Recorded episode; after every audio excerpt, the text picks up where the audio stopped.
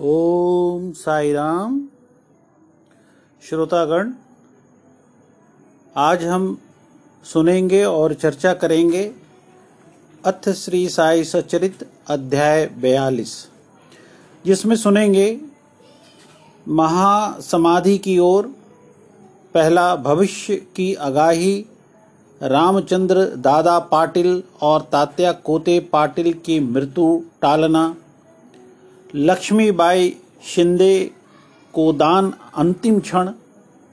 बाबा ने किस प्रकार समाधि ली, इसका विवरण और वर्णन इस अध्याय में किया गया है।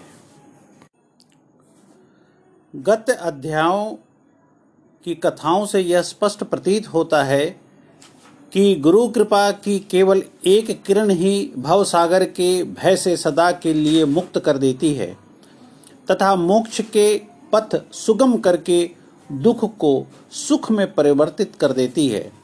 यदि सदगुरु के मोह विनाशक पूजनीय चरणों का सदैव स्मरण करते रहोगे तो तुम्हारे समस्त कष्टों और भव सागर के दुखों का अंत होकर जन्म मृत्यु के चक्र से छुटकारा हो जाएगा।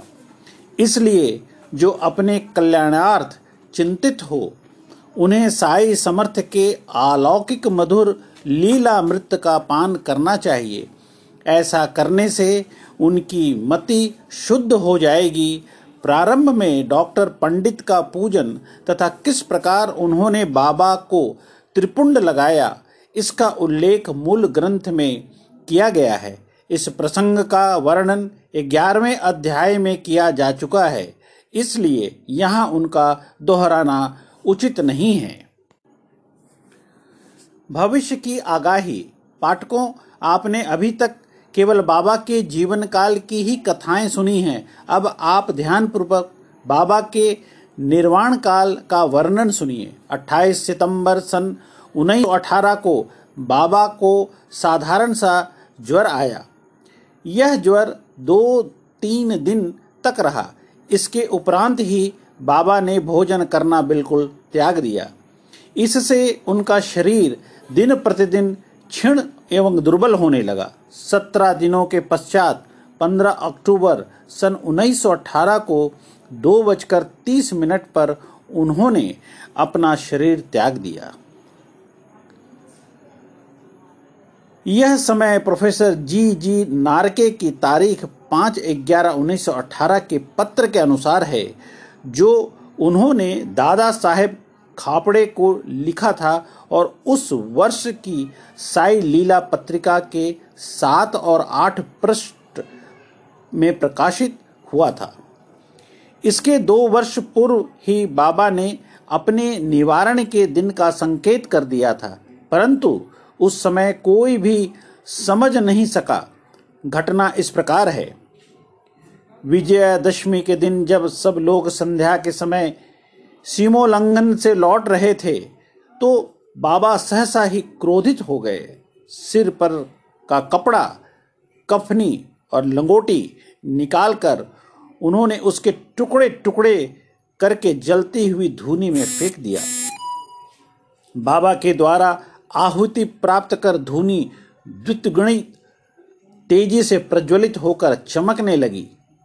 और उससे भी कहीं अधिक बाबा के मुखमंडल की कांति चमक रही थी। वे पूर्ण दिगंबर खड़े थे और उनकी आँखें अंगारें, अंगारों के समान चमक रही थी। उन्होंने आवेश में आकर उच्च स्वर में कहा कि, लोगों, यहाँ आओ। मुझे देखकर पूर्ण निश्चय कर लो कि मैं हिंदू हूँ या मुसलमान। सभी भय से काँप रहे थे। किसी को भी उनके समीप जाने का साहस न हो रहा था। कुछ समय बीतने के पश्चात उनके भक्त, भोग, भागोजी शिंदे, जो महारोग से पीड़ित थे, साहस कर बाबा के समीप गए और किसी प्रकार उन्होंने लंगोटी बांधी और उनसे कहा कि, बाबा, यह क्या बात है? देव, आज दशहरा का त्यौहार है। तब उन्होंने ज़मीन पर सटका पटकते हुए कहा कि यह मेरा सीमोल्लंघन है। लगभग ग्यारह बजे तक भी उनका क्रोध शांत न हुआ और भक्तों को चावड़ी जुलूस निकालने में संदेह होने लगा। एक घंटे के पश्चात वे अपने सहज स्थिति में आ गए और सदा के भांति पोशाक पहनकर चावड़ी जुलूस में सम्मिलित हो गए, जिसका वर्णन पूर्व में ही किया जा चुका है। इस घटना द्वारा बाबा ने इंगित किया कि जीवन रेखा पार करने के लिए दशहरा ही उचित समय है, परंतु उस समय किसी को भी उसका असली अर्थ समझ में न आया। बाबा ने और भी अन्य संकेत दिए जो इस प्रकार है। रामचंद्र दादा पाटिल की मृत्यु टालना। कुछ समय के पश्चात रामचंद्र पाटिल बहुत बीमार हो गए। उन्हें बहुत कष्ट हो रहा था। सब प्रकार के उपचार किए गए, परंतु कोई लाभ न हुआ और जीवन से हताश होकर वे मृत्यु के अंतिम क्षणों की प्रतीक्षा करने लगे। तब एक दिन, मध्याह्न रात्रि के समय, बाबा अन्यास ही उनके सिराहना की तरफ़ प्रकट हुए। पाटिल उनके चरणों से लिपट कर कहने लगा कि मैंने अपना जीवन की समस्त आशाएँ छोड़ दी हैं। अब कृपा कर मुझे इतना तो निश्चित बतलाइए कि मेरे प्राण अब कब निकलेंगे। दया सिंधु बाबा ने कहा, घबराओ नहीं, तुम्हारी हुंडी वापस ले ली गई है और तुम शीघ्र ही स्वस्थ हो जाओगे। मुझे तो केवल तात्या का भय है कि सन 1918 में विजयदशमी के दिन उसका देहांत हो जाएगा। किंतु यह भेद किसी से प्रकट न करना और ना ही उसे बतलाना। अन्यथा वह अधिक भयभीत हो जाएगा। रामचंद्र अब पूर्ण स्वस्थ तो हो गए, परंतु वे तात्या के जीवन के लिए निराश हुए। उन्हें ज्ञात था कि बाबा के शब्द कभी असत्य नहीं निकल सकते हैं, और दो वर्ष के पश्चात ही तात्या इस संसार से विदा हो जाएगा। उन्होंने यह भेद बाला शिंपी के अतिरिक्त किसी से भी प्रकट न किया। केवल दो ही व्यक्ति, रामचंद्र दादा और बाला शिंपी, तात्या के जीवन के लिए चिंताग्रस्त और दुखी थे। रामचंद्र ने शैया त्याग दी और वे चलने फिरने लगे। समय तेज़ी से व्यतीत होने लगा। सन 1840 का भाद्रपद समाप्त होकर अश्विन मास प्रारंभ होने ही वाला था कि बाबा के वचन पूर्ण सत्य निकले। तात्या बीमार पड़ गए और उन्होंने चारपाई पकड़ ली। उनकी स्थिति इतनी गंभीर हो गई कि अब वे बाबा के दर्शनों को भी जाने में असमर्थ हो गए। इधर बाबा भी ज्वर से पीड़ित थे। तात्या का पूर्ण विश्वास बाबा पर था और बाबा का भगवान पर, जो उनके संरक्षक थे। तात्या की स्थिति अब और अधिक चिंताजनक हो गई। वह हिलडुल भी न सकते थे और सदैव बाबा का ही स्मरण किया करता था। इधर बाबा की स्थिर स्थिति उत्तरोत्तर गंभीर होने लगी। बाबा द्वारा बतलाया हुआ विजयदशमी का दिन भी निकट आ गया। तब रामचंद्र दादा और बाला शिंपी बहुत घबरा गए। उनके शरीर काँप रहे थे। पसीने की धाराएँ प्रवाहित हो रही थी कि अब तात्या का अंतिम साथ है। जैसे ही विजयदशमी का दिन आया, तात्या की नाड़ी की गति मंद होने लगी। उसकी मृत्यु सन्निकट दिखलाई देने लगी। उसी समय एक विचित्र घटना घटी। तात्या की मृत्यु टल गई, उसके प्राण बच गए, परंतु उसके स्थान पर बाबा स्वयं प्रस्थान कर गए। और ऐसा प्रतीत हुआ जैसे कि परस्पर हस्तांतरण हो गया। सभी लोग कहने लगे कि बाबा ने तात्या के लिए प्राण त्यागे। ऐसा उन्होंने क्यों किया, यह वे ही जाने। क्योंकि यह बात हमारी बुद्धि के बाहर की है। ऐसे भी प्रतीत होता है कि बाबा ने अपने अंतिम काल का संकेत तात्या का नाम लेकर ही किया था। दूसरे दिन 16 अक्टूबर को प्रातःकाल बाबा ने दासगणों को पंडरपुर में स्वप्न दिया कि मस्जिद अर्रा करके गिर पड़ी है। शिरडी के प्राय सभी तेली तंबोली मुझे कष्ट देते हैं, इसलिए मैंने अपना स्थान छोड़ दिया है। मैं तुम्हें यह सूचना देने आया हूँ कि कृपया शीघ्र वहाँ जाकर मेरे शरीर पर हर तरह के फूल इकट्ठा करके चढ़ाओ। दास गणु को शिरडी से भी एक पत्र प्राप्त हुआ और वे अपने शिष्यों के साथ, को साथ लेकर शिरडी आए तथा उन्होंने बाबा की समाधि के समक्ष अखंड कीर्तन और हरि नाम प्रारंभ कर दिया। उन्होंने स्वयं फूलों की माला गूथी और ईश्वर का नाम लेकर समाधि पर चढ़ाई। बाबा के नाम पर एक बृहद भोज का भी आयोजन किया गया। लक्ष्मीबाई को दान। विजयदशमी का दिन हिंदुओं को बहुत शुभ है। सीमा लंघन के लिए बाबा द्वारा इस दिन का चुना जाना सर्वथा उचित ही है। इसके कुछ दिन पूर्व से ही उन्हें अत्यंत पीड़ा हो रही थी, परंतु आंतरिक रूप से में वे पूर्ण सजग थे। अंतिम क्षण के पूर्व वे बिना किसी की सहायता लिए उठकर सीधा बैठ गए और स्वस्थ दिखाई पड़ने लगे। लोगों ने सोचा कि संकट टल गया और अब भय की कोई बात नहीं, तथा अब वे शीघ्र ही निरोग हो जाएँगे। परंतु वे तो जानते थे कि मैं अब शीघ्र ही विदा लेने वाला हूँ। और इसलिए उन्होंने लक्ष्मीबाई शिंदे को कुछ दान देने की इच्छा प्रकट की। समस्त प्राणियों में बाबा का निवास।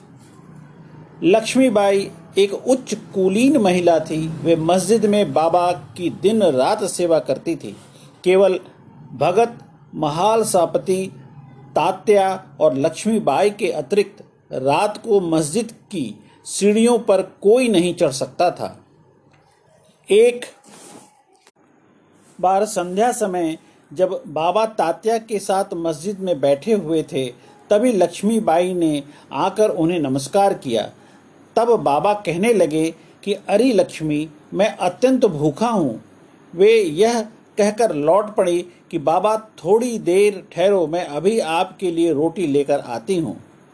उन्होंने रोटी और साग लाकर बाबा के सामने रख दिया, जो उन्होंने एक भूखे कुत्ते को दे दिया। तब लक्ष्मीबाई कहने लगी, बाबा, यह क्या? मैं तो शीघ्र गई और अपने हाथों से आपके लिए रोटी बना लाई।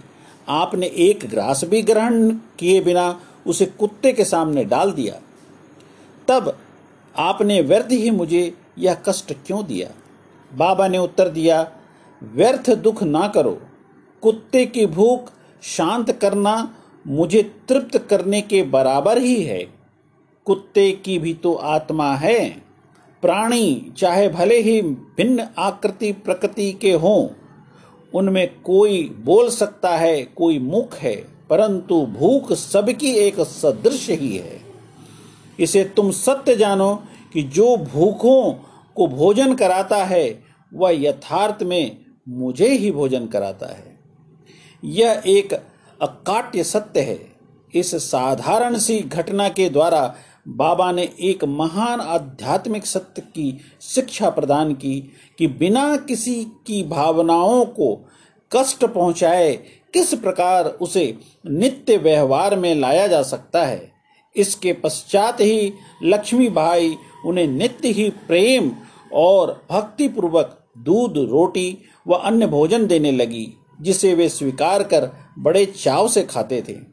वे उसमें से कुछ खाकर शेष लक्ष्मी बाई के द्वारा ही राधा कृष्ण माई के पास भेज दिया करते थे। उस उच्चित अन्न को वे प्रसाद स्वरूप समझकर प्रेम पूर्वक पाती थी। इस रोटी की कथा को असंबद्ध नहीं समझना चाहिए। इससे सिद्ध होता है कि सभी प्राणियों में बाबा का निवास है, जो सर्वव्यापी जन्म मृत्यु से परे और अमर है।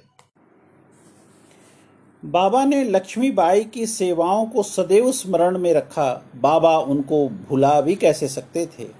देह देह त्याग के बिल्कुल पूर्व बाबा ने अपनी जेब में हाथ डाला और पहले उन्होंने लक्ष्मी को पाँच रुपए और बाद में चार रुपए, इस प्रकार कुल नौ रुपए दिए।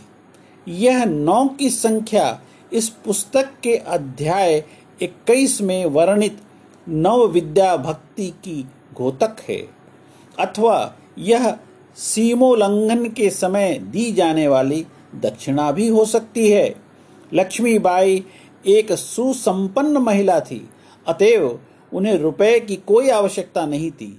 इस कारण संभव है कि बाबा ने उनका ध्यान प्रमुख रूप से श्रीमद् भगवत गीता के स्कंद ग्यारह अध्याय दस के श्लोक संख्या छह की ओर आकर्षित किया हो, जिसमें उत्कृष्ट कोटि के भक्त के नौ लक्षणों का एक वर्णन, जिन्होंने पहले पाँच और बाद में चार लक्षणों का क्रमशः प्रथम और द्वितीय चरणों में उल्लेख हुआ है।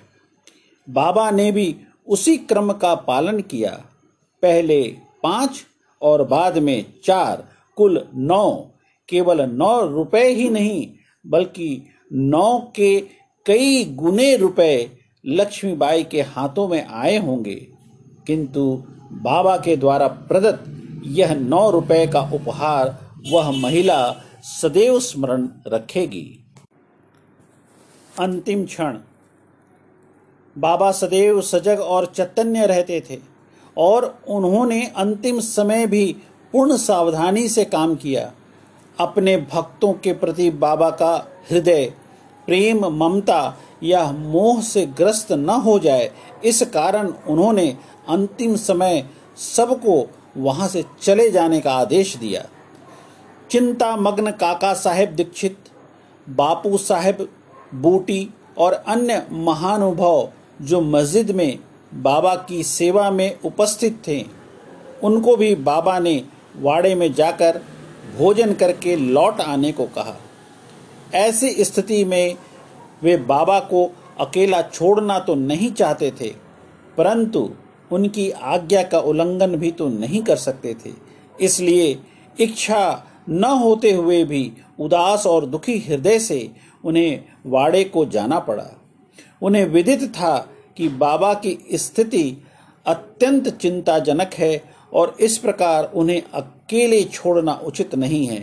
वे भोजन करने के लिए बैठे तो परंतु उनके मन कहीं बाबा के साथ और अभी भोजन समाप्त भी न हो पाया था कि बाबा के नश्वर शरीर त्यागने की समाचार उनके पास पहुँचा और वे अध पेटे ही अपनी अपनी थाली छोड़कर मस्जिद की ओर भागे तथा जाकर देखा कि बाबा सदा के लिए बयाजी आपा कोते की गोद में विश्राम कर रहे थे। ना वे नीचे लुढ़के और ना शैया पर ही लेटे। अपने ही आसन पर शांतिपूर्वक बैठे हुए और अपने ही हाथों से दान देते हुए उन्होंने यह मानव शरीर त्याग दिया। संत स्वयं ही देह धारण करते हैं। कोई निश्चित ध्येय लेकर इस संसार में प्रकट होते हैं और जब ध्येय पूर्ण हो जाता है तो वे जिस सरलता और आकस्मिकता के साथ प्रकट होते हैं, उसी प्रकार लुप्त भी हो जाया करते हैं। ओम श्री सत्साई राम। श्रोतागण, इस तरह यह अध्याय और कथा अध्याय बयालीस की यहाँ समाप्त होती है। साई राम।